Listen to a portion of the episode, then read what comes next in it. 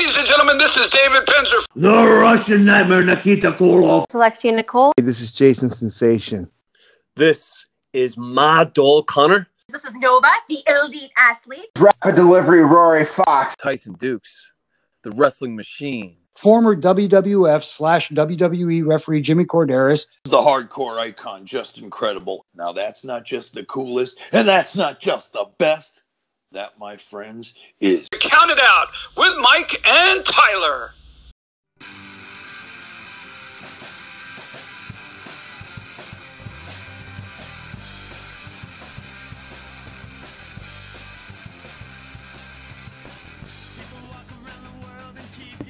Well, we are live, pals, and welcome to another edition of Count It Out with Mike and Tyler.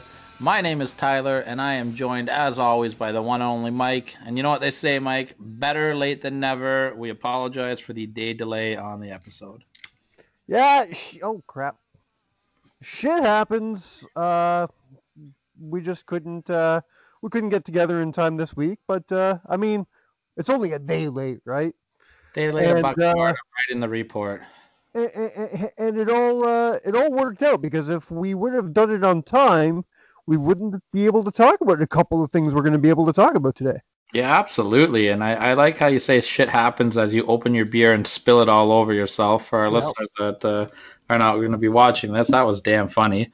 Yeah, lots of stuff to talk about. And I think we might as well get right to the big story in the world of professional wrestling. NXT coming off an amazing pay-per-view on Sunday with their Vengeance show. And the big angle coming out of that, well, before we get to the big angle, if you have not watched Johnny Gargano against Kushida, stop right now. Just go watch that match. Right? Good luck beating that match. I match of the year candidate, and it's only February. Yeah, I think that was Gargano's second best takeover match of all time, in my opinion. Yeah, I can't argue with you. Like I don't think anything will beat him against Andrade. I thought that was the best match in NXT history, personally, my opinion. But him and Kushida were damn good. But then the main event rolls around. Finn Balor successfully defending the NXT title against Pete Dunne, and it finally happened. The explosion of the Undisputed Era, kind of. What are you thinking, man? Is this the right move to make with the Undisputed Era, or should they have stuck together a little longer? I'm not sure. I'm not saying they should have stuck together longer. My only issue with this is, I think they kind of jumped the gun on Cole going heel already. It seems like it hasn't been that long since he made his face turn. And, you know, I think they should have gave him a good long face run. He could have been the baby face of NXT for quite a while. Mm-hmm. With that said, he's a great heel. So, you know, it's not like it's anything's going to go wrong. Me personally, I probably would have switched gears. I would have maybe had Kyle O'Reilly do the heel turn, because that's going to put heat on Kyle O'Reilly and put a spotlight on O'Reilly that he's never had in NXT. Yeah. O'Reilly, from the beginning of his NXT career, has really been in the shadow of Adam Cole. Yeah. I wouldn't be opposed to that either.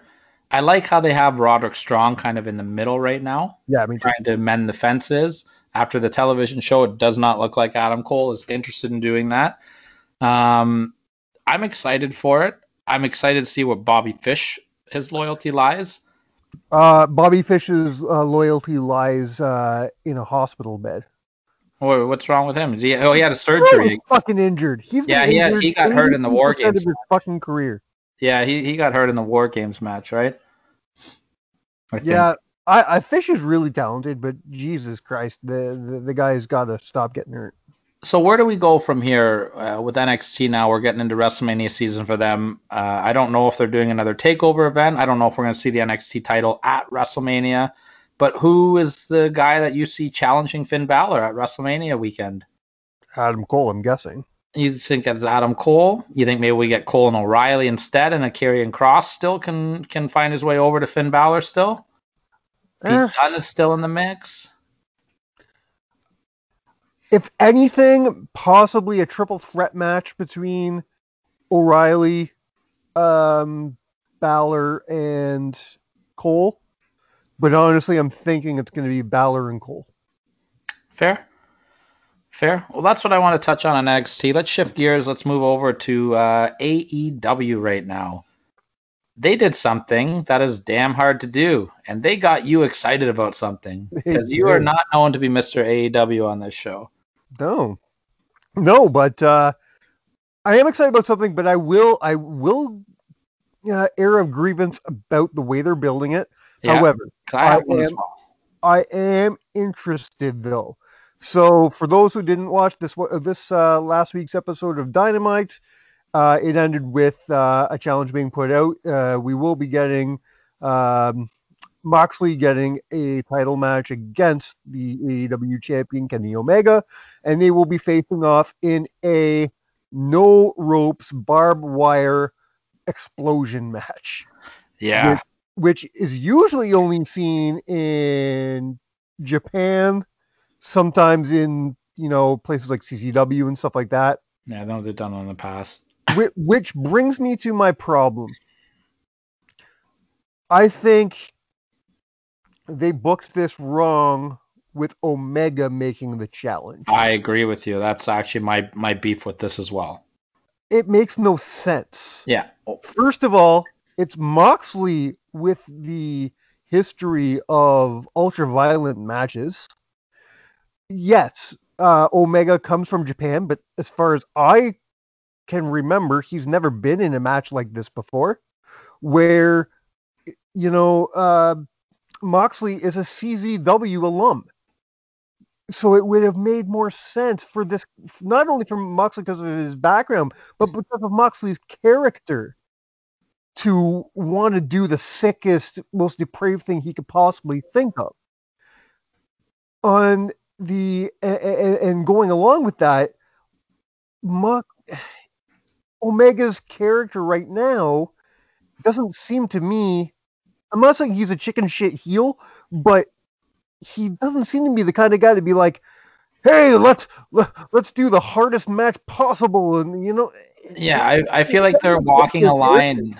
I feel like they're walking a line if he's a chicken shit heel or if he's, going to be bad at, like, piss or get off the fence. Are you going to make him a chicken shit heel, or are you going to make him the cleaner Kenny Omega? I'm excited for the match. For the first time since the first All In, I'm actually interested in putting my money down for an AEW pay-per-view. Yeah, the card's stacked. But the booking, I think, could be better. I'm okay with the booking going into this. I feel like every match has a purpose behind it. Even Matt Hardy and Hangman Page are fighting for their first quarter's income, which I think is a fun little stipulation. Big money Matt, that's his gimmick, and I think that puts a fun twist on what could have just been a throwaway match, if not. Yeah. The women's tournament has been very good. I haven't had a chance to watch the Japanese side of it yet on YouTube, but I've heard it was really well done. Serena Deebs and Rio put on an awesome match this week. Really did. I did check that out. And now we're going to get Rio against Thunder Rosa in the semifinals, which, sign me up. That's fantastic. Yeah. Some other things going on in the pay-per-view too. We're getting the in-ring return of Sting. How did you feel? Everyone's losing their mind, excited, happy, mad, pissed off. Sting took a bump, and it was a pretty big bump. He took a power bomb. What do you think? We spoke about this earlier today, you and I privately, and so you know how I feel about it, but I just think it's ridiculous. Number one, I must state I have zero problem with Sting taking a bump like that. My view is, if that old motherfucker wants to play, then he better be willing to fucking play. And he proved this week that he's willing to play by taking a big bump like that. My problem is everybody fucking jumping like it's the greatest thing that's ever happened. Holy fuck, Sting took a fucking powerbomb. So? It's a fucking powerbomb. Oh, I think that there's excitement about it because that's his first bump he's taken since 2015. And it showed, like you said, that he's there he's there to play. He's there to do it. I think AEW... I just don't think it was that big of a deal. And let's be perfectly honest. If somebody, at Sting's age, at Sting's career level, right now was over in WWE and took a bump like that, everybody would be like, oh, that's so fucking stupid. Yeah, it's the fun thing to do, to shit on the WWE. I understand that. I think AEW needs to be careful. You know, Sting does have it. He did not get his neck fixed.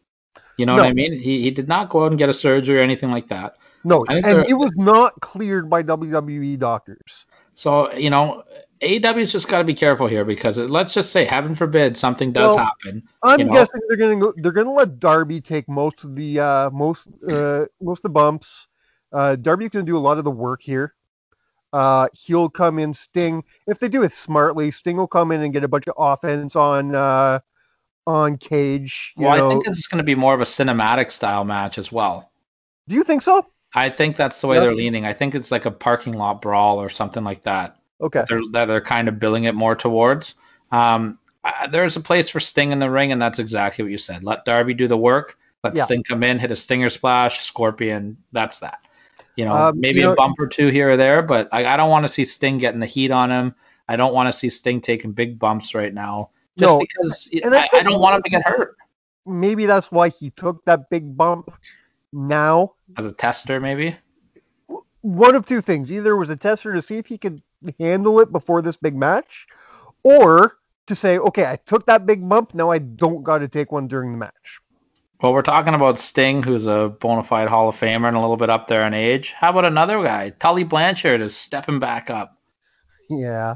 I think I hope he just lets FTR do the work. You know, Tully's just going to take a bump from Marco. That's it. Like, this is going to be more of a comedy. Tully's not getting in there in a serious manner. Like, the way that this feud is built up, I think this is perfect. First of all, probably a bucket list moment for FTR to get to stand on the apron with Tully, and probably for Jungle Boy, Luchasaurus, and Marco as well. Like, Tully Blanchard, second greatest horseman, third greatest horseman of all time, right? So, yeah. You said it. You said it. Secondly, Arn's the best, but it doesn't matter. Either way, cool moment. I think it'll be fun. I think you're going to get a good spot where, you know, Tully will come in and take a couple cheap shots, and then Marco will get his revenge and probably score the win over Tully, right? Oh, most likely. And you know, again, I'm a little excited for it just because I just don't want Tully to get hurt. Tully is one of my favorites of all time. Okay. Tully is my favorite horseman. Tully is one of my favorites NWA stars in history. Mm-hmm. My heart will bust in two if I see him get hurt. I think they'll protect Tully pretty good. How about since we're on the topic of legends, let's move over to the world of Japan, and the Great Muta has won the GHC World Heavyweight Championship in Pro Wrestling Noah at the young age, as Gorilla Monsoon would say. He's a young up and comer. He's 56 years old. I thought I read 58, but okay. 58. He probably is 50. I could be wrong on that. Crazy, right? I'm okay with it. And again, I'm not a big... I have no problem with a 58-year-old grabbing a title when he can still wrestle the way he fucking wrestles. Yeah, it was a good match. It was a fantastic match. And Muta can still fucking go. Here's the thing that this is my take on this, is that I could not tell you the last time I paid attention to Pro Wrestling Noah. I couldn't tell you anything about Pro Wrestling Noah. This was the first time. I brought this match up a few weeks ago on this podcast. Yeah. And I wouldn't have even known about it if it wasn't for you. It was the first time I cared to tune into Noah in maybe almost 10 years. And, you know, Muta ended, I think it was a 400-day championship run of Go Shiozaki, right? It was Go Shiozaki as their champion. And everyone's all pissed about it. Well, what do you think is going to get more out of this? Another guy that is like Shiozaki that nobody probably knows, at least this side of the pond. You know what I mean? Yep. And I'm talking from a North American standpoint. And you know what? I'll even say in Japan too, like Pro Wrestling Noah is not the biggest company in Japan. You know what I mean? Exactly. Do you think that this next person that will beat Muta, whoever it will be, even if it's Shiozaki again taking the belt back, but let's just say for argument's sake that Muta drops the belt to somebody else. Mm-hmm. Do you think that person will get more of a rub from ending a 400-day title reign that a lot of people didn't even know was happening, or by beating the Great Muta? Oh, I agree with you 100%. I really do. To play devil's advocate, though, You brought up the point that Noah is not the biggest company in Japan. Yeah. Hell, they're not even the second, maybe not even the third biggest company in Japan. So, to defend all the people who hate this, how would you personally feel if Triple H went over to ROH and beat Rush for their title? I would be fine with it. I think it would be something that ROH would benefit from greatly. And ROH could benefit. They could use that type of push right now. We're going to talk about ROH next, after. So you stand by your point, which is great. And I'm on the same page as you, but I feel like that's how most people would feel. You know, I think that's the comparison here, where Noah really is the ROH of Japan. Yeah, that's a good point. I like that, Mike. And you know what? Let's call a spade here. Triple H and the Great Muta are two of the most respected in-ring performers of the last 25 years. Mm-hmm. You know, Noah's been known from what I remember of Noah back in the glory days, they were known for their in-ring product. Ring of Honor, known for their in-ring product. You know, it's not like you've got some joke coming in here and taking these titles. These are respected people. So yeah, if Triple H were to go to Ring of Honor and take down their world title, I'm all for it.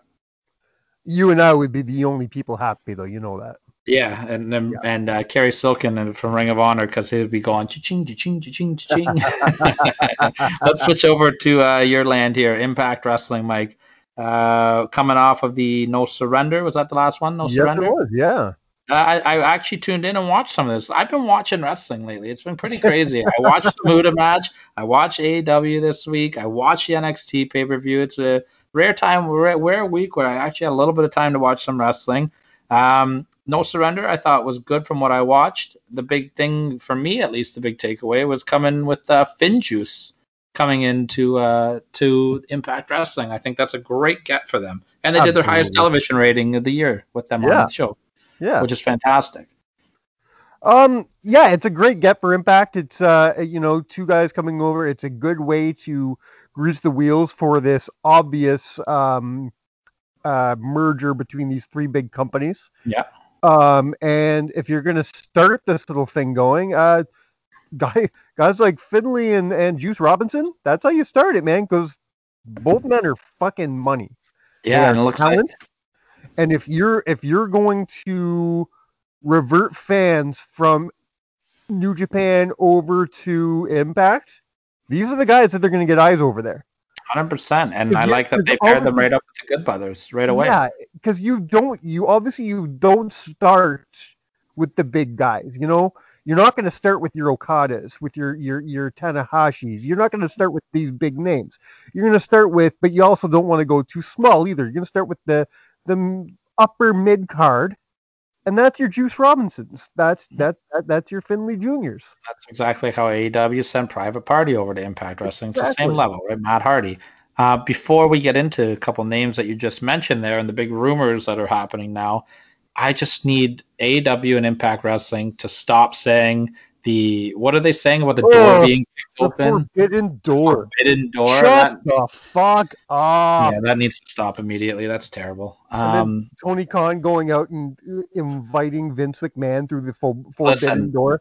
I love that. I love Tony Khan inviting Vince McMahon. I loved it too if you didn't fucking use the forbidden door line. Yeah, the forbidden door line's got to go. But I just think that there's such a difference between the way that Tony Khan did it compared to when Eric Bischoff did it all those years ago. I don't know if you remember that when Bischoff challenged Finn. I definitely remember it because when Eric did it, Eric knew that Vince was not going to come and try to fight him. Yeah, he did it in such a stupid way. And he did it in such an arrogant, bullshit way. I think Tony is deep down hoping the WWE says, all right, let's do something. He's not challenging them to a fake fight. He's not trying to beat anybody here. He knows right now he's being a businessman.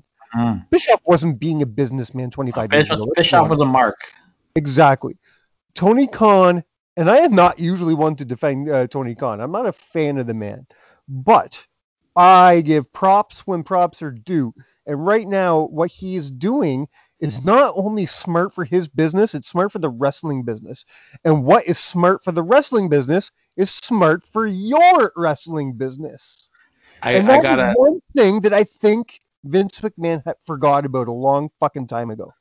I got there was a meme that I saw out there a couple weeks ago, and it was based around the Civil War Marvel movies, the Captain America and Iron Man Civil War. It was like the split screen of both the teams, and every superhero had a thing. So it was like Iron Man, or AEW was like Captain America, New Japan Pro Wrestling, whatever, Impact Wrestling, and then like Triple A, and then at the bottom was a WWE, and it was like WWE, NXT. NXT UK Evolve. Like, I just thought it was really cool. Cool time to be a wrestling fan, and perfect timing on Tony Khan doing that, proving that he's already done successful business with New Japan, with AAA, with, you know what I mean? Yes. I'm just wondering why ROH is kind of out of the mix. Well, you know what? I'm glad you brought that up. They do have a partnership with New Japan. So I'm glad you brought that up, because I was actually just about to segue into ROH right now, and that was going to be my first question to you. If you're ROH, and I know you're a big ROH fan, and I'm planning on watching the six-man tag main event from this week's television show, I'm heard is getting rave reviews. I plan to watch that after we're done recording. If you're ROH, do you want to be involved in this? Or do you want to just focus on your product? Do you need to be involved in this? Like, I mean, you've said it yourself 1,000 fucking times. They need to do anything to get eyeballs on that fucking TV show. ROH, in my opinion, is the best product that nobody is watching. It is the best wrestling product on television right now. Hands down. And nobody is watching it. They need to do something. And if that means even a short-term, brief little feud, you bring over the Foundation to go do something over there. Jay Lethal already has a long history in TNA. Yeah. So it all works. I think you do. And I think you use the Foundation to do it.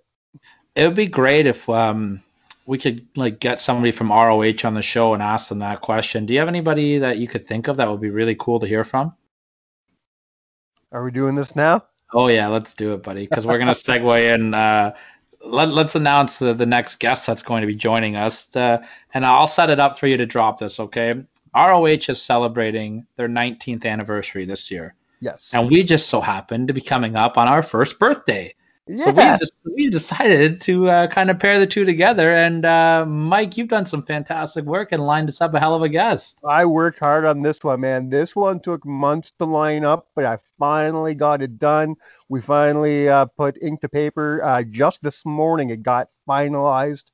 And on the week of, what is it, March 26th? I believe so. That week, you guys will be able to hear us celebrate our 1 year anniversary alongside ROH's 19th anniversary with the one and only voice of Ring of Honor, Mr. Ian Riccaboni. Yeah, I can't wait. He's gonna be great. That guy's a historian of the business. And we decided to do something a little bit fun to line up with this. And we are going to do a countdown based about Ring of Honor. We're going to count down the top 7 Ring of Honor world champions of all time on our list when Ian joins us, and hopefully we can get Ian to join us for that. That would be really fun. That would be cool. However, we're going to do something fun on our social media. So on our Instagram page, starting as soon as you hear this, we are going to be running a tournament, a 16-person tournament where you guys get to vote to see your opinion who the greatest ROH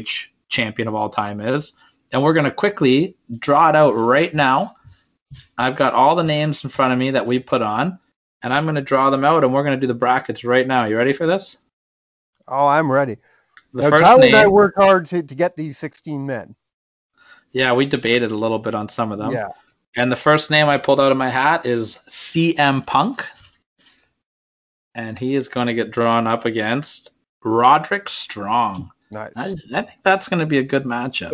So remember, guys, this is the greatest ROH champion, not ROH stars. You know, they had to have held the ROH championship. Next up, Jay Briscoe. Mm-hmm, my man. Your my man. Boy. And he's got Davey Richards. That's a squash, man. Don't sleep on Davey. I love Davey, but my boy Briscoe. Come on now. Oh, this is going to be one of the all-time's favorites. Nigel McGuinness. Nice. And we are going to draw him up against Matt Taven, sorry. I did not write his name down right. All right. Let's keep it rolling here. Ooh, this could be a dark horse. Austin Aries. Oh, the one guy I wish wasn't on the list. Yeah, but he's a hell of a champion, man. I know. I just can't stand him. Oh, he's going to be paired up against current Ring of Honor champion Rush. Ooh, that's going to be a good one. I'm intrigued by that match. Aries versus Rush. That's hard for me. That's really hard for me. We have Mr. Kevin Steen. Oh, another guy who's dark horse. Who's Steen gonna kill? Kill Steen Kill is gonna go up against the first ever Ring of Honor champion Loki. God, really? Yeah, that's a cool matchup too. That's a very cool matchup. That, what a clash of styles that would be, eh? Yeah, they'd have a great match though. Next up, Joe's gonna kill you. Ooh. Joe's gonna kill you. Wow. He's going to go up against my pick. No. Bryan Danielson. The American Dragon, Bryan Danielson. Oh, Samoa Joe versus Bryan Danielson. That's two guys that could be a finals. I do not know how our listeners are going to pick between those two. And the last name is going to be Adam Cole, baby. And he is going to be going up against Jay Lethal. Another... Ooh. Absolute banger there. Machismo. So stick around. That's going to be exclusively on our Instagram story every day. I'll post a new match. You guys vote on it. We will lead that up, announce the winner on our show with Mr. Riccabona, and we will also count down Riccaboni. Sorry, I do that every time. You know me with names. I don't do names well. Dave Meltzer. Okay, if anyone listened to our Dave Penzer interview, I called Dave Penzer Dave Meltzer. It happens, guys. I was nervous, all right? It was one of our first interviews. I've come a long way in a year, okay? Speaking of coming a long way in a year, I think it's time to get to our list. Yeah. Mike, if it's your turn this week. Anybody who lives in, around, or knows about the province of Ontario knows that this past Monday was Family Day. So, President's Day for our American friends. Yeah. So to celebrate Family Day, I figured I would count down the top 7 families in professional wrestling.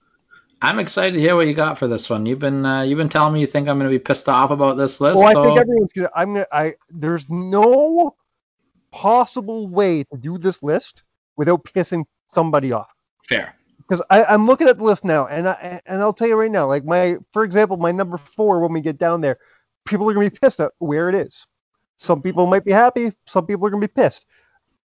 I'm going to say you're lucky they made the fucking list, assholes. Yeah. Like, there's no way to please everybody with this list. Yeah, so and just to clarify, too, Mike is doing real families, not kayfabe families. Not so there'll be no Andersons. There'll be no Hollies. There'll be no... Dudleys, yeah. So and you know, like some of these families, you don't even know about how good they really are because of marriages and stuff like that. So I'm excited to see what you got. So why don't you start us off, man? Heads with your number 7. All right, we're starting off number 7 with the Wyndham family. This is such an underrated family that I guarantee you half of the people don't even understand how talented this family is. So let's start at the top with the Blackjack himself. All right. Blackjack Mulligan. You start with Blackjack Mulligan, and then you work your way down. You have Barry Windham. Yeah. What's his brother's name? Sorry, Kendall. Kendall Windham. Yeah. Then you have brother-in-law. His brother-in-law is Mike Rotundo, IRS. Well, that opens up a whole nother door, doesn't it? Exactly. And then Mike Rotunda has a couple kids you might know as Bray Wyatt and Bo Dallas. Yeah, that's a hell of a talented family. And you know, Bray Wyatt's married to JoJo. Hell of a ring announcer. Exactly. So if you look at this, like, break this all down. You have Blackjack Mulligan, one of the greatest tag team specialists in history. He had a hell of a singles run too. Flair puts him over all the time. Yeah. Not to mention one of the toughest motherfuckers you've ever seen. 100%. And then you have Barry Windham, a fucking horseman. And not, you know, a Paul Roma, Sid Justice fucking horseman either. A real horseman. A Hall of Fame inducted horseman. Yeah. All right? The real fucking deal. One of the best horsemen.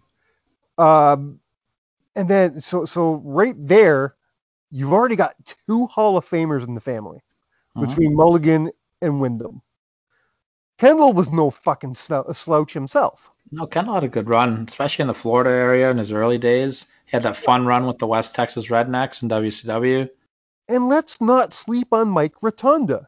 Oh, I love Mike Rotunda. And fun fact, him and Barry Windham were WWF Tag Team Champions. I always forget that. Yeah, US Express. Hulk Hogan's theme song was made for them. For them. Exactly, yeah. You know, between that and people always think of him as IRS or VK Wall Street or Captain, you know what I mean? Captain Mike Rotunda. Yeah, but the man had a mind for wrestling, which is why he spent so long behind the scenes in production and stuff like that, because he was a great agent, a great mind. He was in creative. He did all these great things because the man knows wrestling, because he's part of one of the greatest families, in my estimation, the seventh greatest family in the history of professional wrestling. Fair. I can't argue that point. And, you know, Bray Wyatt, multiple-time world champion, one of the most popular gimmicks in wrestling right now. And everyone shits on Bo Dallas. He's just a comedy figure, blah, blah, blah. That guy's one of the longest-reigning NXT world champions of all time. Everybody could believe. That was a great gimmick. It really was.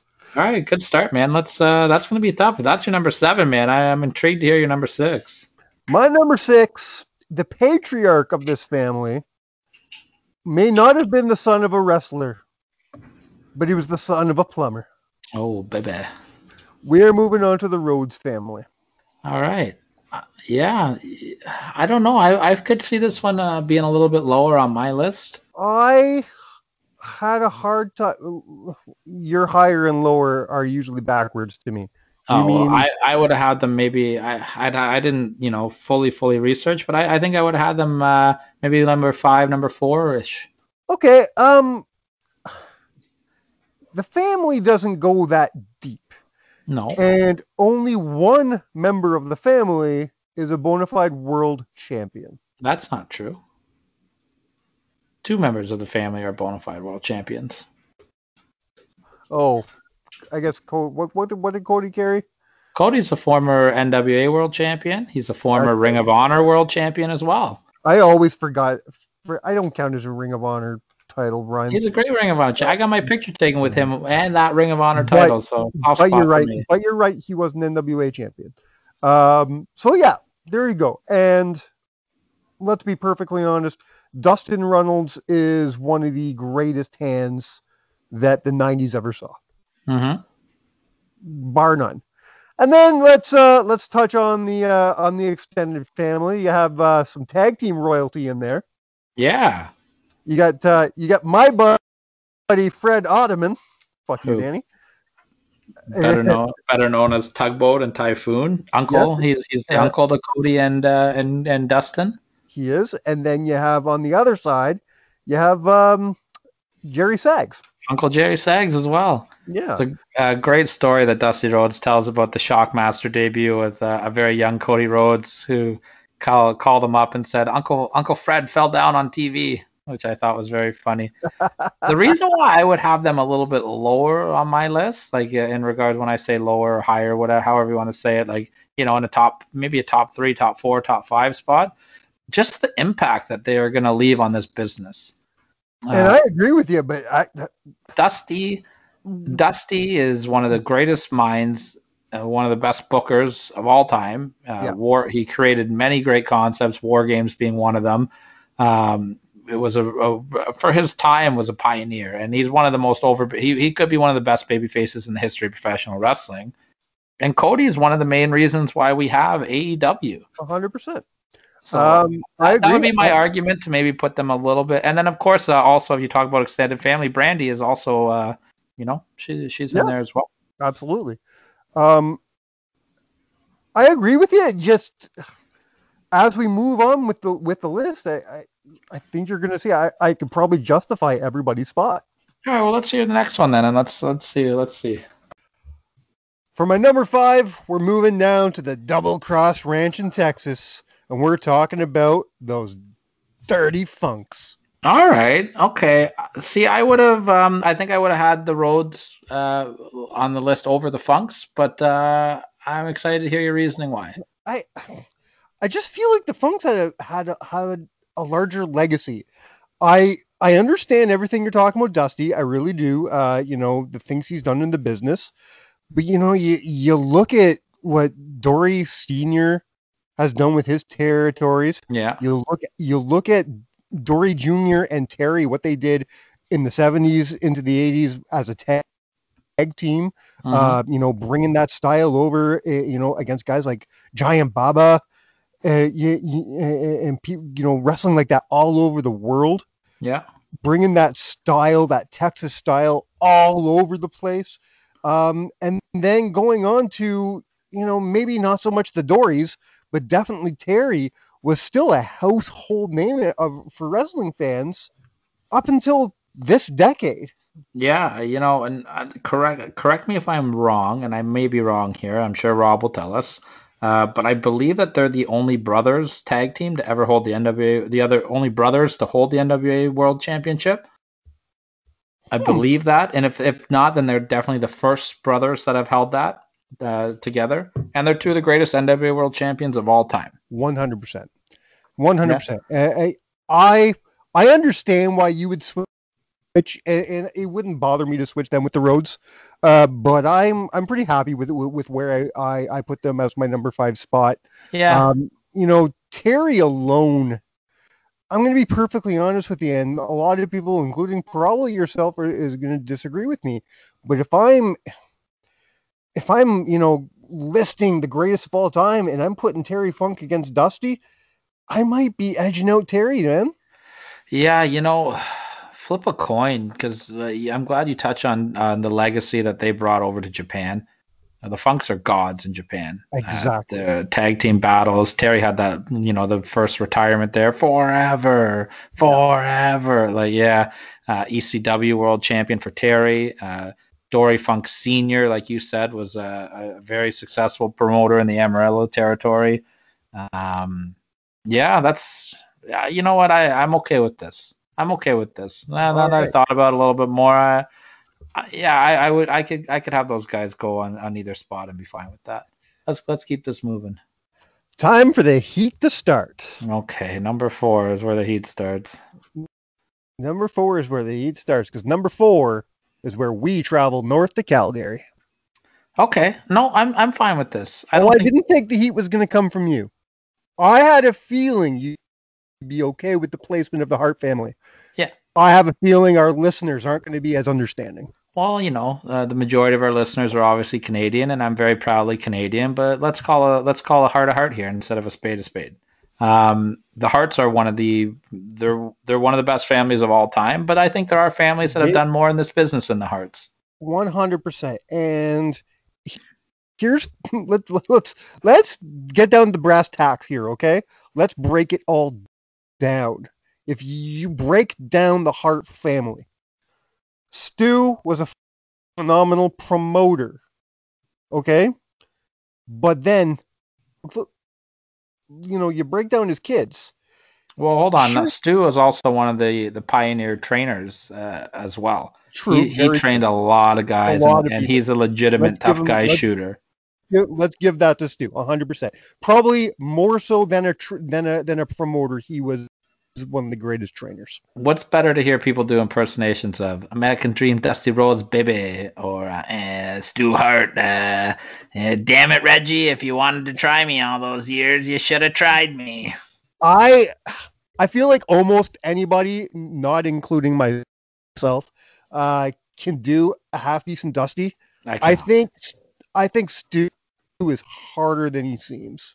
I love the Stu Hart impersonation. I think I love Stu Hart too because he reminds me of a way tougher version of my own grandfather. Like when he like that, they had similar voices and whatnot. So I got a soft spot for Stu. But yeah, then you break it down, right? It gets crazy. Well, but yeah, but that's what I'm saying. Let's break it down, and maybe it's not quite as impressive as it looks, and that's why they sit at my number 4 instead of any higher. Well, let's start at the top of the family. Bret Hart is arguably one of the biggest stars WWE has ever had. Yeah, and I'd say one of the greatest in-ring performers of all time. 100%. His brother Owen is one of the greatest in-ring wrestlers WWE has ever had. Yeah, one of the most respected wrestlers of all time, and he's world-traveled as well. Former IWGP Junior Heavyweight Champion, traveled all through Europe. Yeah, absolutely. Two of the in-laws, two guys that married into the family, being the British Bulldog, Davey Boy Smith, and Jim the Anvil Neidhart. Yeah. In their respective fields, one being, well, both very successful tag team wrestlers. And Bulldog would go on to be a very successful singles wrestler. Now, is Dynamite Kid not involved in that as well? Was he not married into the family? He was not married into the family, but he is the cousin of Davey Boy. So you know, I guess the more that we start digging in this, I'm thinking that maybe these guys could be number 3 or number 2. No, and I'm gonna because this is kind of where it stops. No, if you go crazy. Down, well, because now you have to go down. You have to go to the kids now, because with the brothers it stops. Yeah. Don't try to argue. Bruce Hart.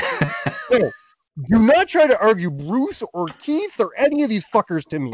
No, Keith. Okay? No, come on. Okay. Bruce Hart's awesome. No, he is not. He's a douchebag, and he doesn't.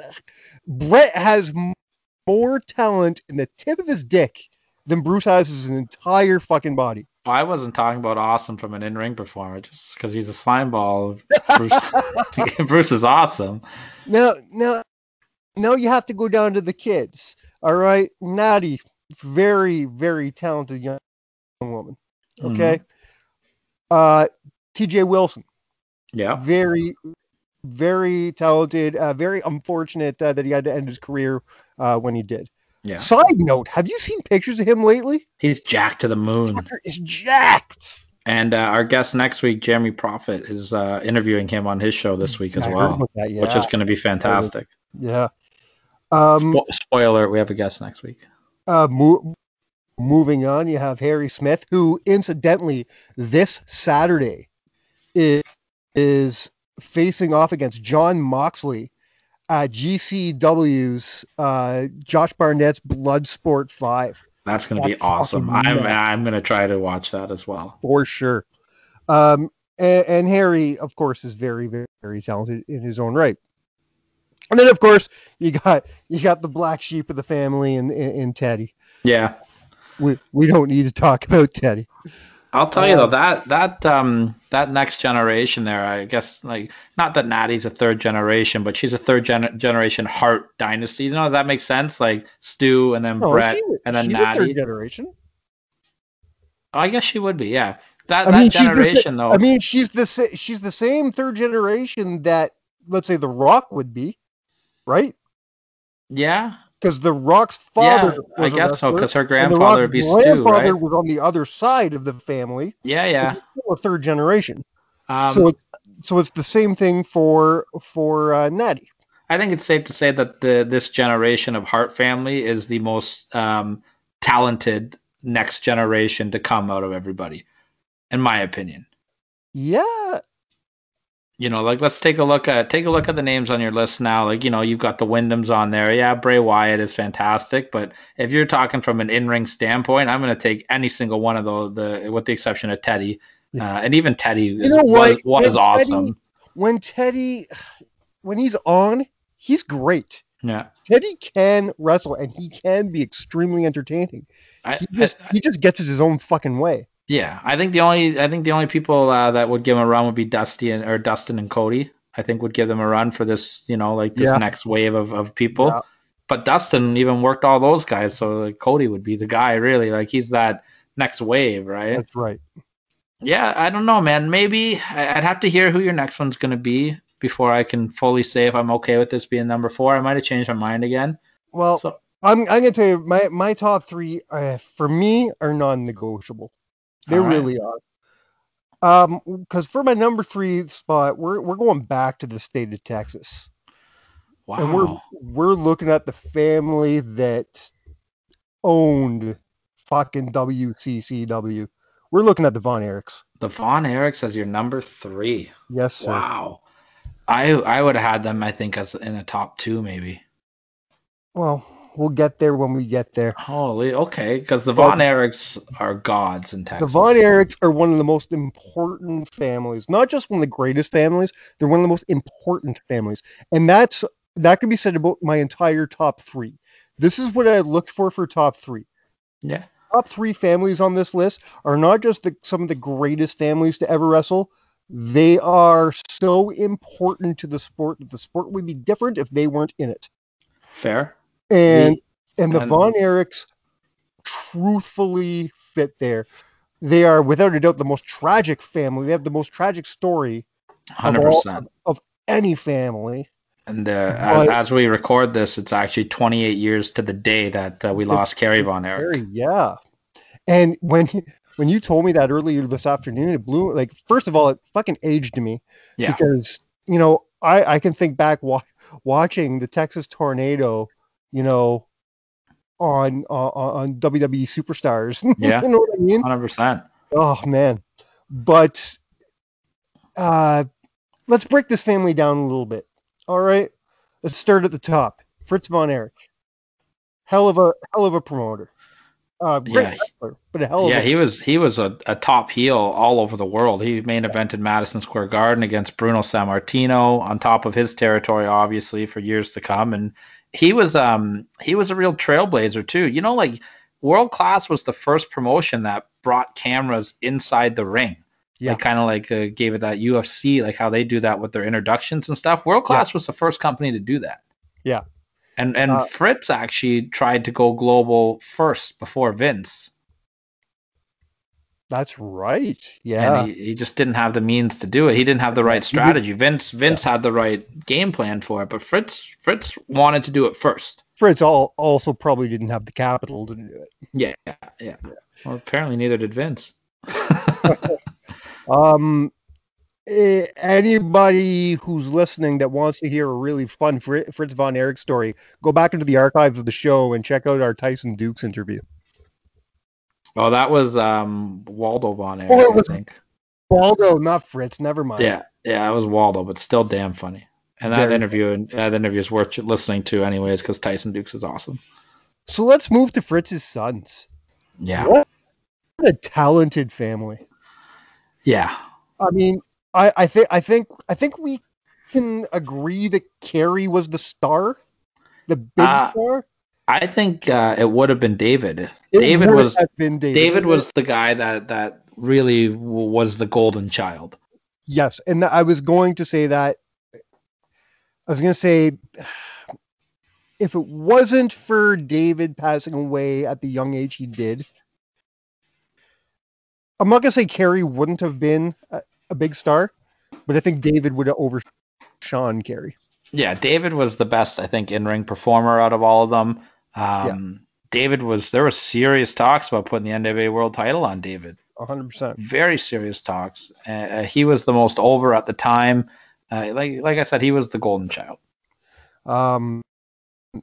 Both you and I have very recently read a book called Is Wrestling Fixed by Mr. Bill Apter. Yeah, I wonder why we read that. Weird. And randomly out of nowhere. Just random, no reason.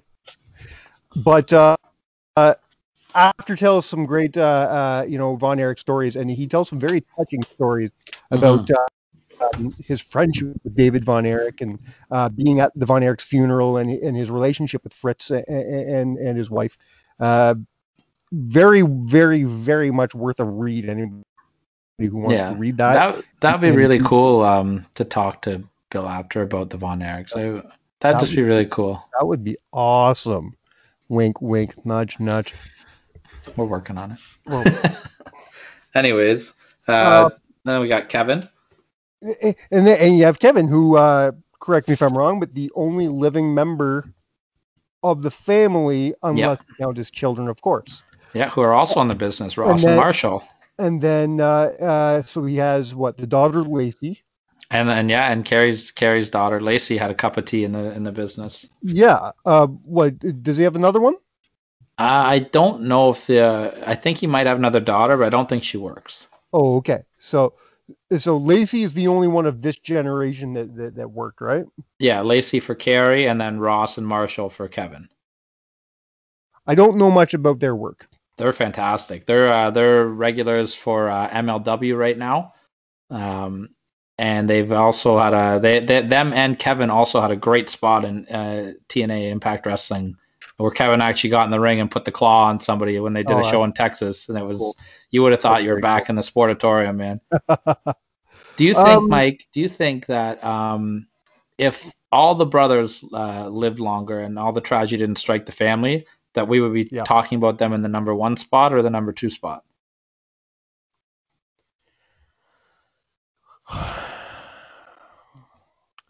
Because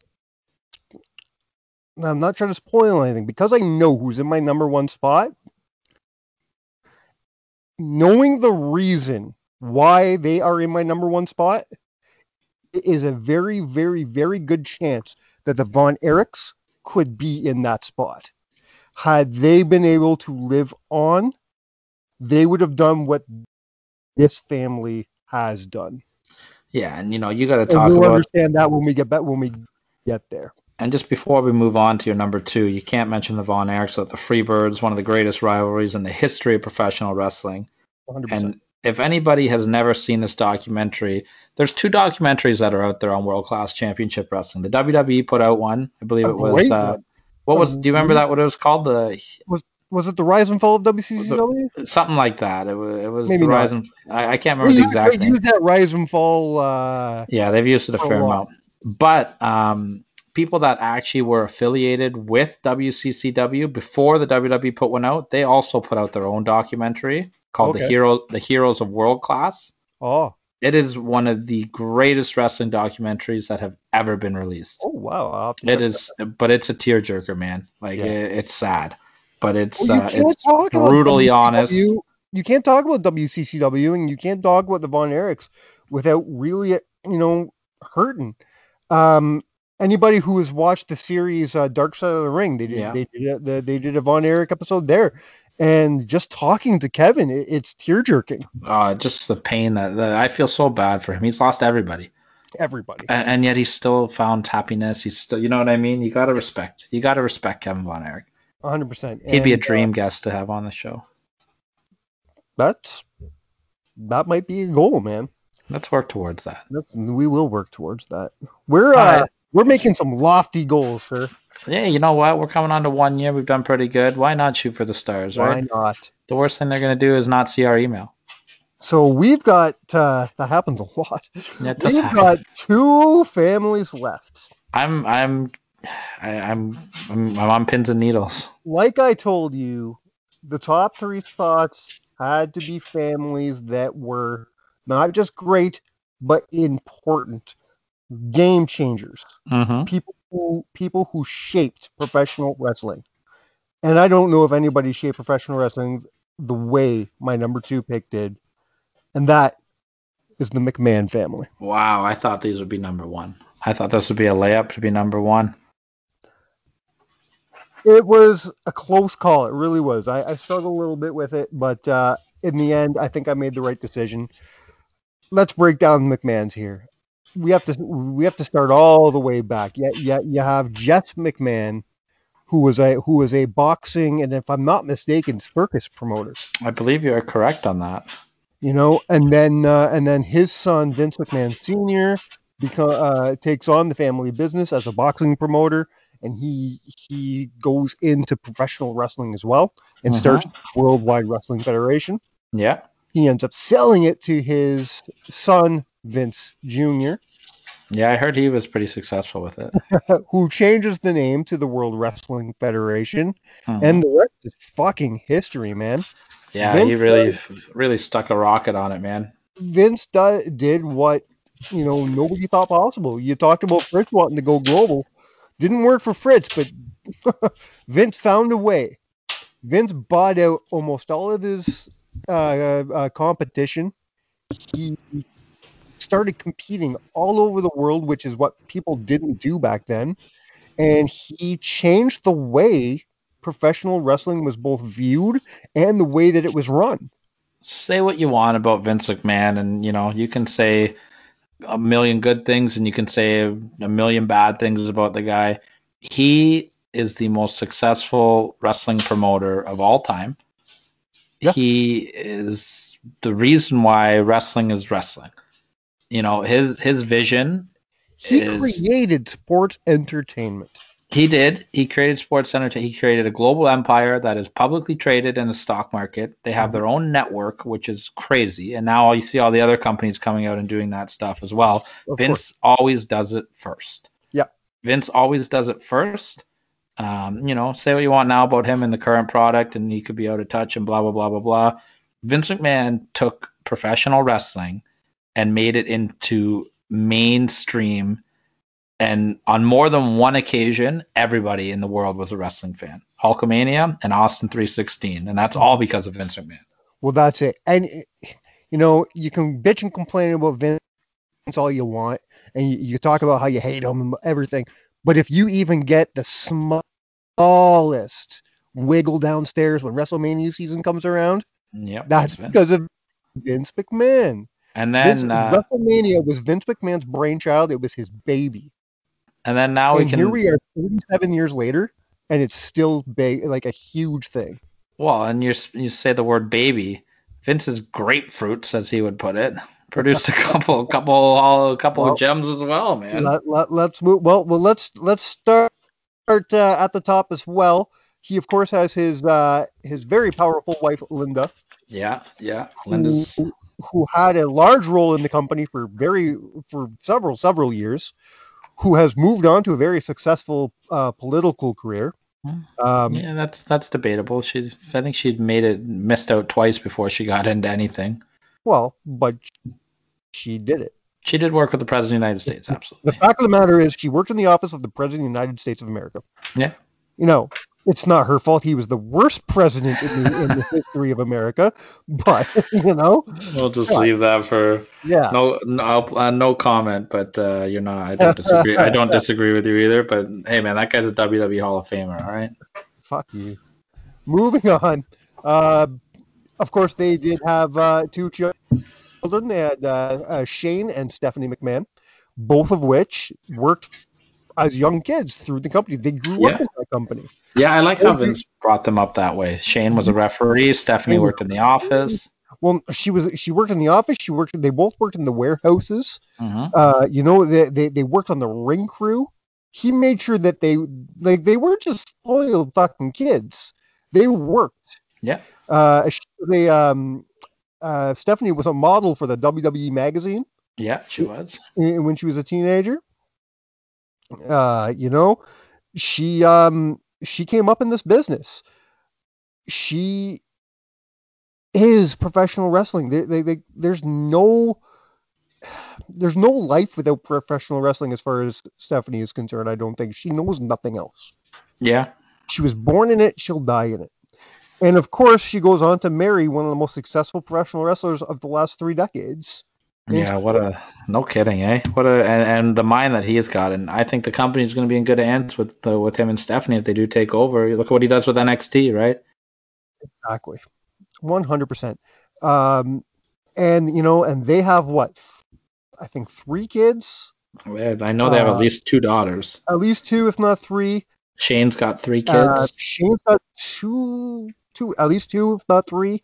He's got 3.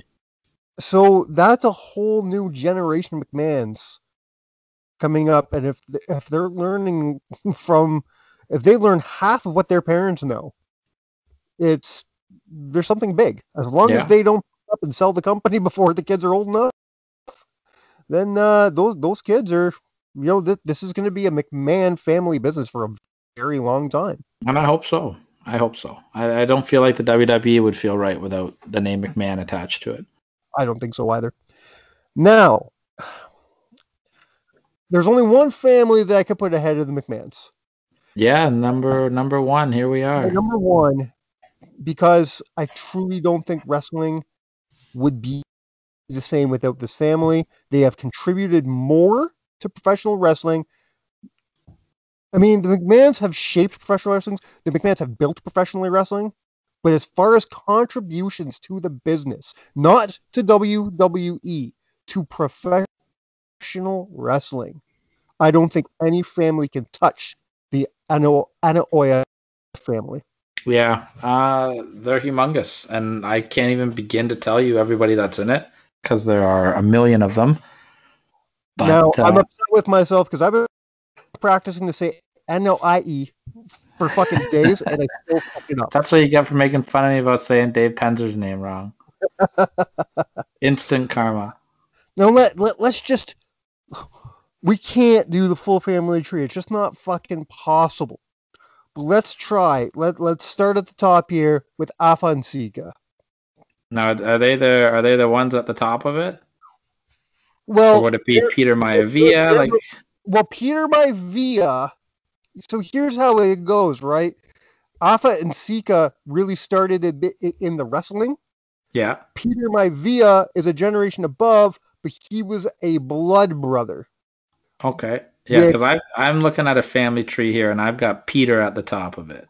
Peter was the blood brother, they called it, of Afa and Sika's parents.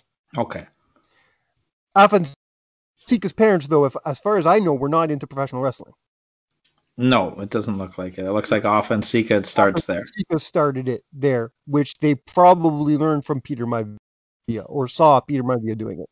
Yeah. But yes, Peter Maivia was doing it before Afonseca were. And then it just goes from there, man.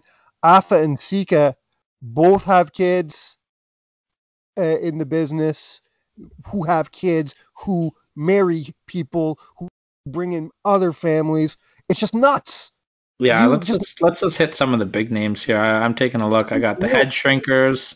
I've got Yokozuna, Roman Reigns, Rosie, Umaga, so the Usos, Rikishi. What am I missing? Oh, man. I mean, then you bring in the Maivia part of it. So Peter Maivia. His son-in-law is Rocky Johnson. Yeah. His son is Dwayne The Rock Johnson. Yeah. And The Rock's daughter is now training at the Performance Center. Yeah, and then we can't forget the Usos, also Rikishi's sons. Exactly. The Usos are Rikishi's sons. Rikishi, of course, was also Fatu in the Head Shrinkers. Mm-hmm. Jimmy Snuka's in there somewhere. So Jimmy Snuka is more of a, I think he might have been like a brother-in-law of some sort. He's not a blood relative, but he married in somehow. So if you're going to go that route, now you got Jimmy Snuka and Tamina Snuka and what's his name? Fucking Domino. Yeah. Domino. And then you've got Naomi also, who's married to one of the Usos. That's right. And then if you want to expand a little bit, another, there's a cousin, Haku. Nia Jax is also the Rock's cousin. Yeah. And then Haku, he has a nephew named Tama Tonga. Yeah. And a son named Bad Luck Fale. Yeah. So this is going, and then I believe Samu Jr. is out in Japan too. Yeah, one of them's in MLW as well. I think he's in MLW. I think that might be Samu Jr. I think so. Yeah. They are massive. And now let's just break down the accolades, okay? Roman Reigns, Yokozuna, The Rock, there, right there, there's three WWE World Champions. Yeah, and they also, not Yoko. Yoko was a tag champ, but they've all also been tag champs. Two of them have been IC champs. Yeah, there's so much gold in that family. Yeah. Not to mention, then you go outside WWE, they owned a very successful promotion in their own right called WXW. That's correct. And WXW had a lot of really cool shows. Most recently, WWE put out a great documentary. I'm not sure if you've seen it yet, but it's about the life of Yokozuna. Yeah, I watched most of it. I've watched most of it. So well done. And there's a great show that they show part of it on here. It's a WXW show where they brought on some of Yoko's best friends. It was a Yoko tribute show. And it's a WXW show, not a WWE show. And who's there but the Godfather and the Undertaker and, you know, APA were on that show. Cool, man. Yeah, absolutely. They had some real pull. And they put on some great shows. The network, WWE Network, has ended up buying them out and now shows a bunch of WXW stuff on there. That's cool. And that's all promoted by Afan and Sika. So what... Okay, now I agree with your top three. I think I would have had them in a different order. I think I would have went McMahon's, Von Erich's, and then an Anoa'i family, personally. Okay. But you make a great case for all of them, so I can't shit on your list. As much as I just love shitting on your list, and I can't do it. What family do you think you're going to take the most heat for not having on your list? Okay, let's move on to because I think your most controversial family that people will be like, oh, this family should have been on instead, I think would be the Wyndhams, and I think that they deserve to be on your list. So which family do you think, or maybe even the Funks you can make a case for, which family do you think you're going to take the most heat for not having on your list? Because I think there's one big one. I can think of one family right now that people are pissed off that aren't on my list, and that's the Guerreros. Yeah, I think a lot of people might say, why the fuck are the Guerreros not on there? And I'm going to be honest with you, man. I fucking love me some Guerrero. I do. Okay? But they're less the Guerrero family to me and more Eddie and the others. I'm with you on that. I think maybe if we were a little bit more familiar with the Lucha Libre and because Eddie's father, Gory, he was a big name. Yes, I know he was a big name. He invented a lot of stuff. He invented the camel clutch. He invented a lot of wrestling moves. And I know that Chavo Classic, you know, and Hector and Mondo, they were all big stars as well. But I'm with you. I don't know if I would have had them on my list either. But as far as, you know, American wrestling, Eddie was the only big star. Yeah, Chavo had a good run, but Eddie was a star. Did you ever look at Chavo and say that man can headline WrestleMania? No. No, absolutely not. Not a knock on Chavo. He's fantastic. I love Chavo, but he's not a main eventer. But he wasn't Eddie. What? Why don't we bang through our honorable mentions here, and then we'll get ready to take her home. I've got a few. Do you want to go one off? Yeah. All right. I'll start with the Flair family. The Flair family. I couldn't put them on. I just couldn't. David Flair. David Flair. Yeah. Like Rick and Charlotte might be good enough to make a list on their own. David Flair is the Teddy Hart of the Flair family. Fair. Let's go with the DiBiase family then. Iron Mike DiBiase, Ted DiBiase, and Ted Jr. Yeah, that was never they're on my honorables, but that would have never been a contender for me. No, I wouldn't. These are just honorable mentions now. I don't think anything with this. Okay, and in that case, then the Lawlers. Yeah, the Lawlers. Hey, man, listen, Jerry Lawler, Honky Tonk Man, Brian Christopher. That's pretty impressive. Miss Kitty. Okay, she's divorced. She's out.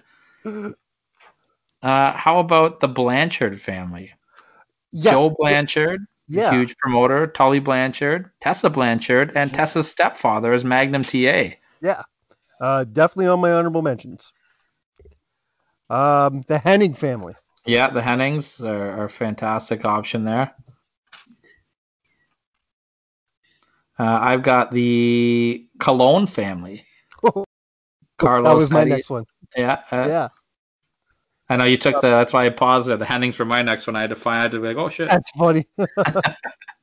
Yeah, no, the clones are great. You know, that whole Puerto Rican territory you wouldn't really have without both Carlos. And of course Mandel. But the thing is span out, and you have Carlito, you have who's all in there? Primo, Epico. Yeah. And what do you got? What's another one you got? I got the Vachons. Oh, that was a good one. I had those on my list as well. Mad Dog, Luna, Maurice. Yeah, the Vachons are legendary in the Canadian. And that's, hopefully we'll talk to our guests next week about them a little bit. I have a controversial one. And especially if these families actually would have ended up marrying, I got the Bellas on here. You got Nikki, you got Bree, you got Johnny Ace, Daniel Bryan, and at one point, John Cena. If Cena would have stayed on there, I would have put them on my list. If Cena they would have never made my list, but if Cena would have stayed there, they'd at least be a high honorable mention. They're not even an honorable mention to me because the only fucking one we're talking about is Bryan. Johnny Ace doesn't count. I have Johnny Ace. Fuck. I got the Rougeos. Yeah, Rougeos were next on my list as well. I've got one here, and I don't know what last name to put them at, but it's Mil Mascaris, Dos Caros, and Alberto Del Rio. That'd be the Rodriguez family. Ah, okay. I have them as well. Yeah. My next one is the Smith family. The Smith. So that's Grizzly Smith. Oh, okay, Jake the Snake. His son, Jake the Snake Roberts. His daughter, Rockin' Robin. Which ones did we talk about earlier today? I only found out today that Sam Houston and Baby Doll were both members of that family as well. Yeah, they were married, I believe, those two. Yeah, they were. Here's one that could make an argument to make your list, and that would be the Armstrong family. Okay, that was my next list. They were in a fight with the Wyndhams. Yeah, to get on my list. That's fair. They really were. A legendary family. Brad Armstrong, one of the most underrated wrestlers of all time. Agreed. 100% agreed. I've got the Poffo family.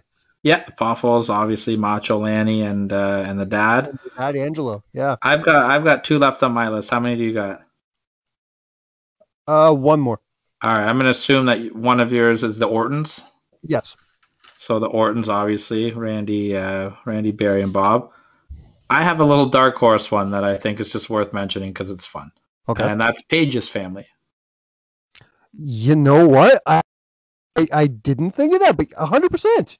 Yeah, a little dark horse one to end it off there. And I think it's funny that you had the Anawahi family as number one because now there's that new show. I don't know if you've seen it, Young Rock. I haven't seen it yet, no. I watched the first episode. If you're a wrestling fan, you'll like it. And if you're not, then they literally talk in kayfabe the whole time. Oh, yeah. Okay. Oh, you got to work the gimmick, brother. Work the gimmick. Like it's worth a check out, I guess. It's not going to win any awards or anything, but it's worth it. I'm going to watch another episode. Can you imagine if Paige would have married Del Rio? Oh, that would have been a big boost to that already legendary family. Yeah, then her family and the Rodriguez family would have been combined. Well, I got to tell you, Mike, I give your list a thumbs up. You didn't hate them.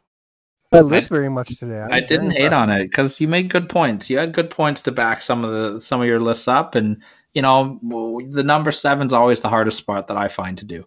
Yeah, in our lists, and take your pick between the Armstrongs, the Guerreros, and the Wyndhams. There's no wrong answer there. Yeah, I agree, and I'm very, very happy with the 7 I've picked. But they could all be scrambled around and the list would still make sense. Yeah, 100%. For me, I think the McMahons they're a slam dunk to be a number 1, but I can't, I'm not upset that you put them at number 2 for the Anawahi family. So I'll tip my cap to you on the list, my friend. Speaking of lists, what are we doing next week? Well, next week, we got a special guest joining us as well. One of the fastest, I'm going to say one of the most well-respected Canadian wrestlers on the independent scene over the last 8 years. Definitely making a name for himself up in the Northern Ontario area for sure. We're going to be joined by Jeremy Prophet. One of the he's fantastic, man. I've had a chance to talk to him a little bit. He was on a group podcast thing we did, the League of Extraordinary Podcasters. He was part of that. Had a chance to talk to him a little bit there. This guy's going to open your eyes to a lot next week. He's been a part of some cool stuff. He's worked some big names. He came up around the same time guys like Steen and Generico came up in the Montreal independent scene. We're going to get into a little bit.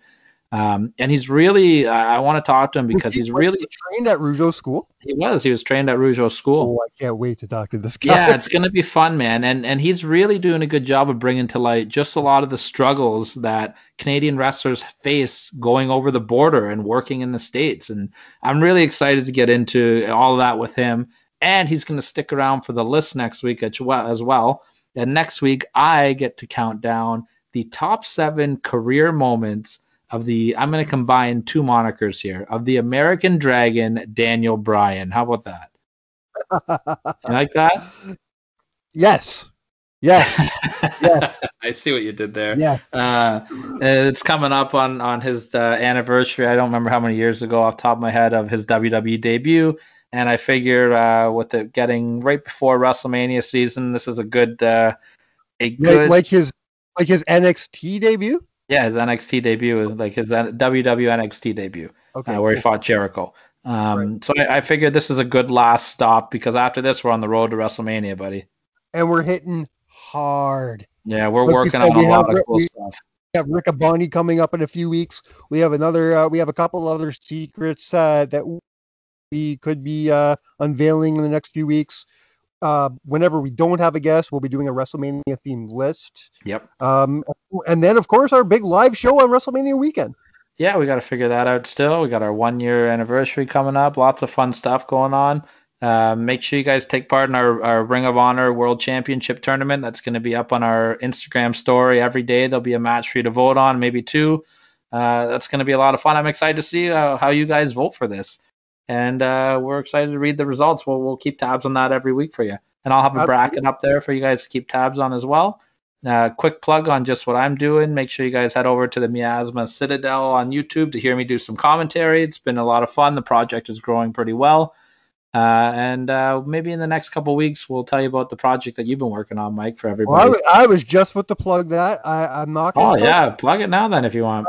I am going to plug it. So it is. It's not live for your eyes yet, but very, very soon we're going to be launching the very first webpage for Counted Out. That's it's right. Going to be a one-stop shop for everything Counted Out. All our interviews, all our videos, all our links, all our social medias, all in one place. You don't have to go all over the interwebs looking for us. Yeah. You'll have to go to one URL, and I'm not going to share it with you yet, but once it's ready for your eyes, I'll let you know. We'll tell you right here on the show, and then from now on you just have to go to this one page and everything will be there. It'll be very user friendly and very interactive. We're gonna have it so you guys can really commute with us through this webpage. I'm really excited about it. Yeah, me too. I've had a chance to see the draft that you put together. You're doing a great job with it. Can't wait for that to go live. And like I said, tune in next week for the one and only Jeremy Prophet, as well as the top 7 moments of the American Dragon, Daniel Bryan. Mike, take us home, buddy. On behalf of Brian Danielson, we've been counted out. Cheers.